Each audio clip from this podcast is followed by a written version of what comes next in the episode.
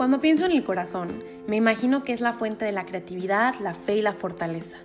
Eso sí, a veces es un concepto muy complicado, pero por eso te invito hoy a que juntos podamos conocer sus latidos. Hola, hola a todos, ¿cómo están? Bienvenidos a este episodio de Latidos. Ya estamos cerrando esta increíble primera temporada del podcast. No me gusta pensar que tengo que irme un ratito, dejarlos sin episodios, pero creo que sí me ilusiona mucho lo que viene después.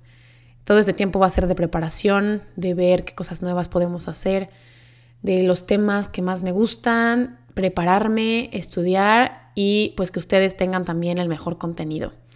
Espero que para este punto ya sepan muchos quién soy. Si no, pues yo me presento, soy Rocío Lozano y este proyecto ya lleva un rato. Me da mucho gusto pensar que se acerca el año de haber empezado el podcast. Pero bueno, por ahora sí quería decirles que pronto vamos a estar cerrando esta temporada. Estoy agradecidísima con todos ustedes por hacer esto posible. Ustedes, la verdad es que me han dado la confianza de abrirme en este podcast, de ayudarles en lo que necesiten en el momento. De verdad nunca pensé que fuera a impactar a las personas que ha impactado. Gracias también por acercarse a mí, por escribirme. Obviamente no tienen nada que agradecer, ¿no? Yo esto lo hago de corazón, pero la verdad es que ha dado, no sé, unos resultados que yo no me esperaba. Son súper motivadores y gracias a ustedes, o sea, es ustedes por completo. Entonces, pues nada, agradecerles muchísimo. Y claro que en este episodio no quiero que nos empecemos a poner tristes ni a extrañarnos, ¿no? Eso ya llegará después. Todavía tenemos un tema pendiente. Por lo menos yo me quedé con muchas ganas de este tema y creo que si me sigues en Instagram, en las redes sociales del podcast, ahí lo he preguntado mucho, he hecho algunas preguntas para saber qué piensa la población. Y bueno, el tema que yo quería platicarles tiene que ver mucho con las relaciones tóxicas. Estas relaciones que son disfuncionales, dependientes, ¿no? Que terminan enfermando la esencia de la persona y de la relación misma. Y bueno, no quiero tocar temas tampoco tan profundos porque sí me gustaría poder dejarlos para aunque sea un invitado antes de cerrar esta temporada. Claro, sí tengo algunas cosillas que decir. También creo que estas cosas que quiero platicarte están, no sé, muy ligadas con consejos que a mí me dieron mis papás, amigos, sacerdotes, ¿no? Consejos que he recibido durante mi vida sobre temas pues de relaciones, ¿no? De noviazgo y de todo esto. Y quiero empezar todo poniendo dos cosas sobre la mesa. Y quiero que te acuerdes muy bien de estas dos cosas, ¿ok? La primera es que cuando estás con alguien, ese novio, esa novia, te quiere por la persona que eres. Tanto te quiere que sí te motiva a superarte y a ser mejor, ¿no? Pero sin dejar de ser quien eres. La segunda cosa es que igual estás con alguien, pero esta persona te quiere. Sin embargo, no te quiere por la persona que eres, sino por la idea que tiene de ti. O sea, la idea que tiene de lo que puedes ser o lo que creen que ya eres, ¿no? Ahora, quiero quedarme un poco más con esta segunda, porque aunque para muchos pueda parecer lógica y ok, no me disgusta tanto, sí quiero que pongamos atención en la parte de me quiere, pero por la idea que tiene de mí. Porque esto es importante. A ver, por lógica podemos decir que una idea es algo que no existe en la realidad, ¿no? Que solo está en la mente de alguien. Entonces, cuando tú tienes una idea sobre alguien, es más como una ilusión, algo que crees o quieres, pero que no es real. Ahora piensa si tú como novio, como novia, tienes una idea de tu pareja. Para esto tendrás que ser muy consciente de que es solo eso, una idea. Y me vas a decir, bueno, Rocío, si queremos saber qué tipo de persona estamos buscando para una relación, pues tenemos que tener idea de algo, ¿no? Y claro, esto tiene muchísimo sentido y es normal que nos hagamos esta pregunta. Más bien, te invito a que te hagas esta pregunta. ¿A quién quieres como pareja? Si no lo sabes, vas a andar como perrito sin dueño. Pero cuando ya estás con alguien, sabes que lo elegiste o la elegiste según la idea que tenías antes de conocerlo. Y creo que bueno, no sé, no quiero decir que es un problema, pero creo que las cosas se empiezan a poner difíciles cuando tú conoces a alguien, estás con esa persona y empiezas a tener ideas de lo que te gustaría de esa persona. Ideas que a lo mejor van a terminar queriendo cambiar la esencia del otro, ¿no? Pero bueno, antes de pasar a eso, quiero que regresemos un poquito al tema de la idea y espero no hacerte muchas bolas. Y para esto, justo para que no te confundas, quiero darte un ejemplo que conocemos como la checklist, ¿no? Es esta lista en donde ponemos las cosas que nos gustarían en alguien y las cosas que no nos gustarían y todo esto, ¿no? O sea, como una lista de qué nos gustaría en alguien. Y para esto me gustaría, invitarte a que si puedes pausar el podcast, si puedes pausar este episodio tantito, si estás en tu casa o si tienes a la mano para anotar y tienes tiempo, páusalo un ratito, 5 minutos, y tómate tiempo para escribir esa lista. Ya sea que tengas y estés con alguien ahorita o que no estés con alguien ahorita, ¿no? O soltero o como quieras. Creo que todos podemos siempre escribir una lista de lo que nos gusta de nuestra pareja o lo que nos gustaría en una pareja. Entonces tómate 5 minutos para escribir esa lista, ¿no? Qué te gustaría y qué no. Si no puedes tomarte el tiempo, no te preocupes, podemos seguir. Nada más, acuérdate poder hacerla después. Ahora, como experiencia personal, a mí estas listas la verdad es que no me han traído tantas cosas buenas, ¿no? Porque así como puedes poner 5 cosas en la lista y parecer que no sabes lo que quieres, también puedes poner 50 y estar siendo súper exigente, ¿no? Entonces, ¿cómo le hacemos para balancear sí sé que quiero, pero no quiero ponerme muchos moños, ¿no? Entonces, mira, cuando pienses en hacer esta lista, te voy a dar 3 consejos. Escribe, la divides en 3 y escribes en un lado las cosas que tiene que tener, ¿no? Las cosas que son súper, súper importantes para ti. Estas cosas tienen que ser mínimas. De verdad tienes que poner las que de verdad son importantes y que sabes que si no las tienes seguramente no conectas. En la segunda parte, escribe las cosas que podrías soportar o que puedes ser flexible, ¿no? Cosas que dices, no me encantaría esto, pero si lo tiene, no lo hace mala persona, ¿no? Estas pueden ser muchas y de hecho lo ideal es que sean muchas, ¿no? Que estés abierto a ser flexible en muchas cosas. Y por último, vas a escribir las cosas que no te gustaría para nada, ¿no? Cosas que crees que no van contigo. Estas, como las primeras, deben de ser mínimas, súper poquitas, porque aguas, aquí es donde puedes empezar a ponerte moños.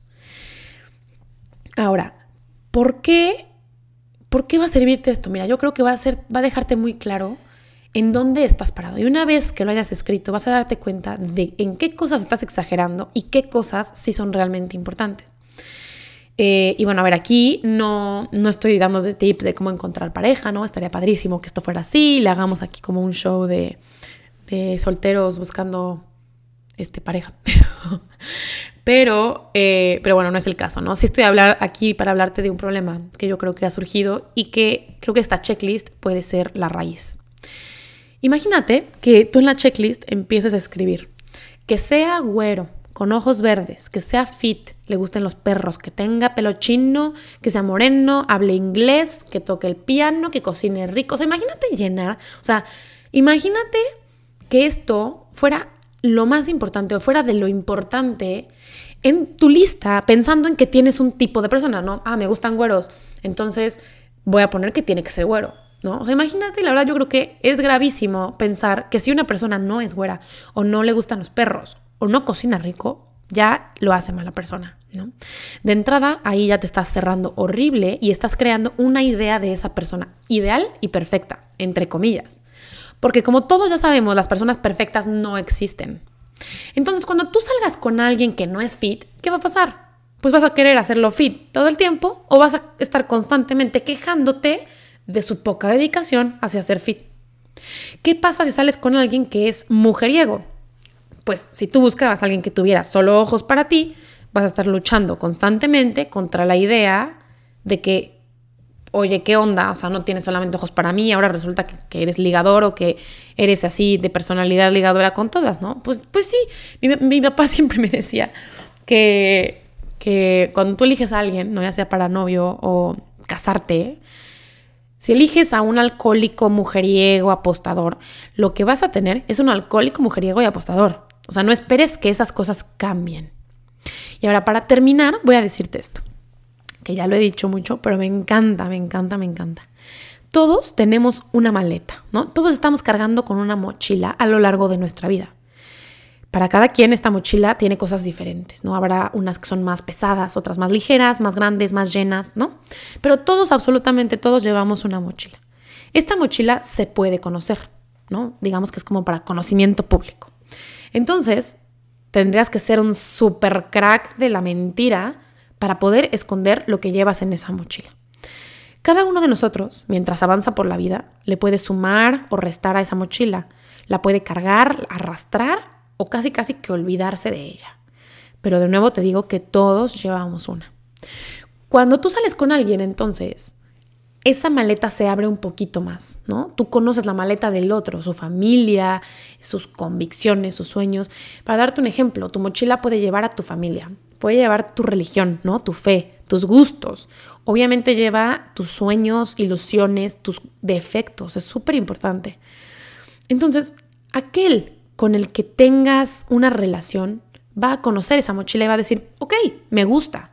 Pero también puede decir, ¿sabes qué? No. O sea, es una mochila con la que yo no, o sea, no la puedo, o sea, no conectamos, o sea, no va conmigo, entonces no me late y ya.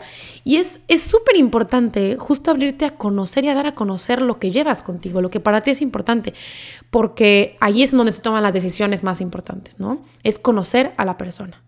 Y nada de que ahora resulta que no me quieres como soy, pues compadre, aquí está lo que yo traía conmigo, ¿no? O sea, no puedo venir y decirte que mi familia es importante y a la mera hora me digas que no quieres estar con mi familia o que no los quieres ver, pues ¿cómo? ¿No? Creo que ahí es donde si no sabemos, si no nos dimos a conocer bien o no estamos bien seguros de lo que llevamos en nuestra mochila, es facilísimo caer en esta manipulación de ir dejando algunas cosas, pues porque al otro no le gustan o tal, ¿no?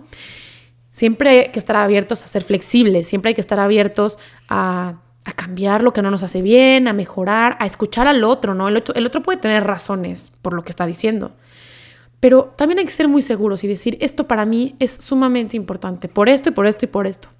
Entonces, cualquiera que venga y quiera destruir eso de mí, pues al final no me va a hacer bien, ¿no? Entonces, acabando de esta compleja comparación con la mochila, quiero que te acuerdes de lo primero que te dije. Estoy con una persona que me quiere por quien soy. Pero claro, me quiere que sea mejor, que me supere, pero sin dejar de ser yo. Nunca quieras a alguien que no existe. Si tienes una idea sobre una persona, ¿no? Una persona que quieres en tu vida, ve y busca la que encaje con esa idea, pero no quieras moldear a alguien que al final no está hecho o hecha para ese molde. Y ojo, porque aquí es en donde las cosas pueden hacerse tóxicas. Por último, recuerda que tú tampoco eres perfecto o perfecta. ¿Quisieras que alguien llegara a rechazar lo que eres, lo que para ti es importante? Eso implicaría un ataque a tu identidad, a tu personalidad, a tus raíces, a todo lo que pensabas ser. Nunca te conformes. Abre muy bien los ojos y si alguien no te suma, automáticamente ya te está restando. Si alguien no respeta tu libertad, automáticamente te controla. Si alguien no respeta tus valores y quiere que los cambies o los quites, automáticamente no quiere a la persona que eres. También te digo que seguramente por ahí anda esa persona que buscas. No te rindas, no te conformes, pero tampoco te compliques. Pon atención a aquello que tú estás pidiendo y a aquello que estás dispuesto a dar. Está padrísimo que tengas una idea, pero si no la aterrizas, ¿de qué sirve?